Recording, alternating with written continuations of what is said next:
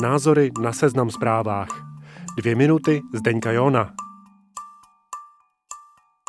Může to vůči šesti tisícům, dvěma stovkám osmi zemřelých Čechů a Češek znít cynicky, ale na největší virové katastrofě naší éry se dá najít i něco pozitivního. Takové poučení z covidového vývoje. Pojďme probrat čtyři z nich. V první řadě jde o zdraví. Vzhledem k překonané hranici 6 tisíc obětí jsme epidemii vlastně nezvládli, ale covid posloužil jako dokonalé brané cvičení pro příště.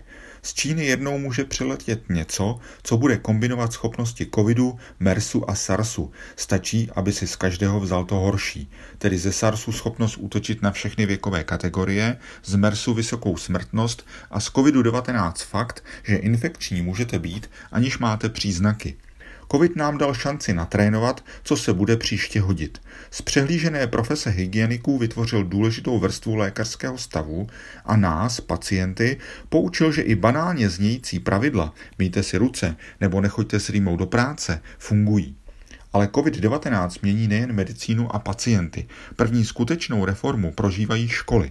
Až nyní se děje, co desítky let slibovali ministři školství a že jich bylo – Pamatujete všechny ty akce a promrhané miliardy, třeba internet do škol.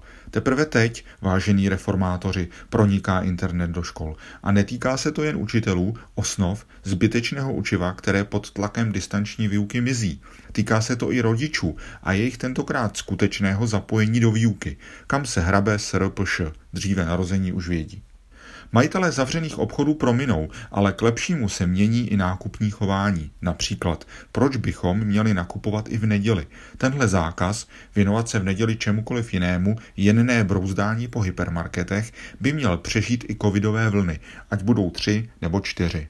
K nákupům ještě jedna poznámka. V e-shopech, které letos slaví už třetí Vánoce, se drtivě prosazuje placení kartou. Kdo ví, třeba s covidem začala éra bezhotových peněz. Nakonec jako čtvrté pozitivní poučení jsem nechal nejdůležitější místo ze všech. Všimněte si, co teď v rozhovorech pro média říkají lidé, kteří před epidemií pracovali 14 hodin denně a teď je epidemie zahnala do home office. Skoro každý na otázku, co se nejvíc změnilo, řekne, jsem víc s rodinou, jsem víc doma. No konečně, hodilo by se dodat.